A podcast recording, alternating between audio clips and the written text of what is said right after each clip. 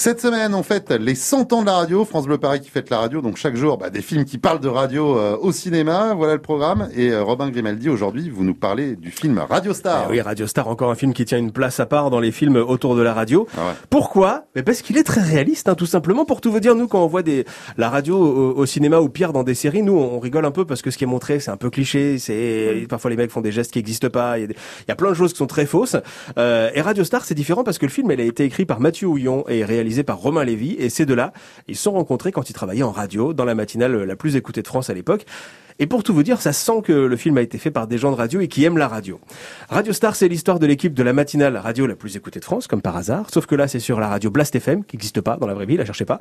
Euh, ils sont un peu prétentieux, ils se croient tout permis, mais ils peuvent parce que leur émission cartonne. Sauf qu'un jour, les sondages sont moins bons, ils passent de la première à la deuxième place, et ça, ça plaît pas à leur patron. On est passé numéro 2. Vous partez en tournée tout l'été. Chez les gens Vous allez aller dans toutes les villes de France où vous m'avez niqué mon audience. Qu'est-ce que tu fous là, toi Smithers m'avait dit que... que- Que je. Que, que, que, que. Apprends à terminer tes phrases, c'est chiant, putain. On vient de gagner un million d'auditeurs. On était à ça de réussir, à ça Tu te rends compte que demain, on va pas pouvoir faire l'émission à cause de tes conneries C'est ma voix qu'ils entendent en premier, avant celle de leur femme, de leur mari, de leur patron. J'ai qu'une chose dans ma vie, cette émission. Pendant des années, on a parlé à des gens. Pour nous, vous étiez des lettres, des chiffres. Aujourd'hui, ça y est, pour la première fois, on vous voit. On a fait connaissance. Nous, c'est le Breakfast Club. Enchanté.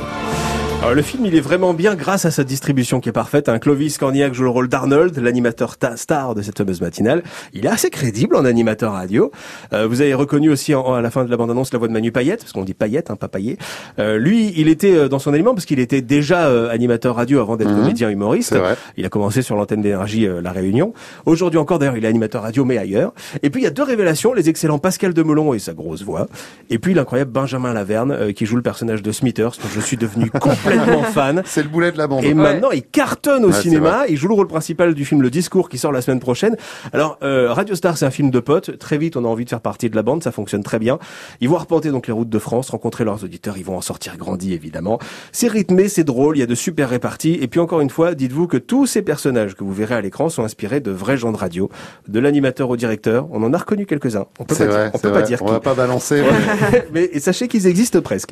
Radio Star, un film culte qui parle de radio, qui en parle bien. Si vous l'avez pas vu, regardez-le. Si vous l'avez vu, revoyez-le. Moi, je l'ai vu dix fois, je m'en lasse pas.